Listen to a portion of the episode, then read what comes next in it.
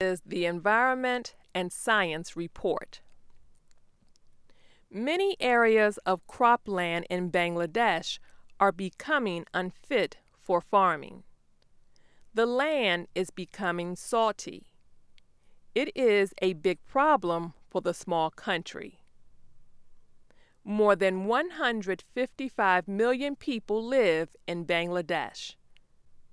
Growing crops is the most common way Bangladeshis support themselves. Farmers in the country are learning to grow vegetables in so called vertical gardens. The soil in these gardens is better because heavy rains have removed much of the salt. The village of Chandapur is in southwestern Bangladesh. Pumpkins and other gourds grow on vines on top of small homes. The vegetables get the food they need from soil placed in containers on the ground.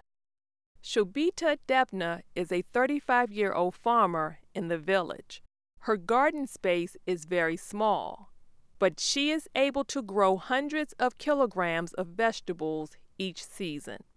Bit copy পালন শাক ওলকপি ঝাল পেঁয়াজ রসুন ঢেঁড়স She says she grows gourds, including pumpkin, as well as green beans, red amaranth, beets, carrots, cauliflower, and more.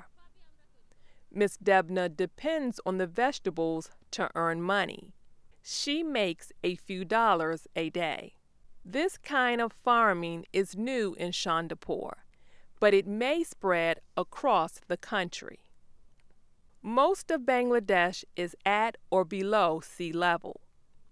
Rising sea waters linked to climate change has severely affected the country. High water from storms in coastal areas also adds salt to soil. High salt content makes crops less productive. The flow of seawater from storms like Cyclone Aila in 2009 damaged much of the soil and farm areas. The salty water flows into rivers, which then flood Chandapur and other villages. Vegetable crops fail. For three years now, hundreds of villagers have grown crops in vertical gardens. The international nonprofit group World Fish Center brought vertical gardens to Bangladesh. Dr. Craig Meisner is the South Asia Country Director for World Fish Center. He told VOA, There is no country with such population density where natural resources are stretched to their very limits. He says if climate change adaptation fails in Bangladesh, it is sure to fail in many other countries. However, he says if it succeeds, it gives hope for the world's future.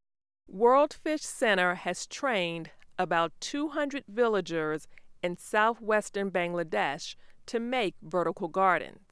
And that's the VOA Learning English Environment and Science Report. I'm Marcia James.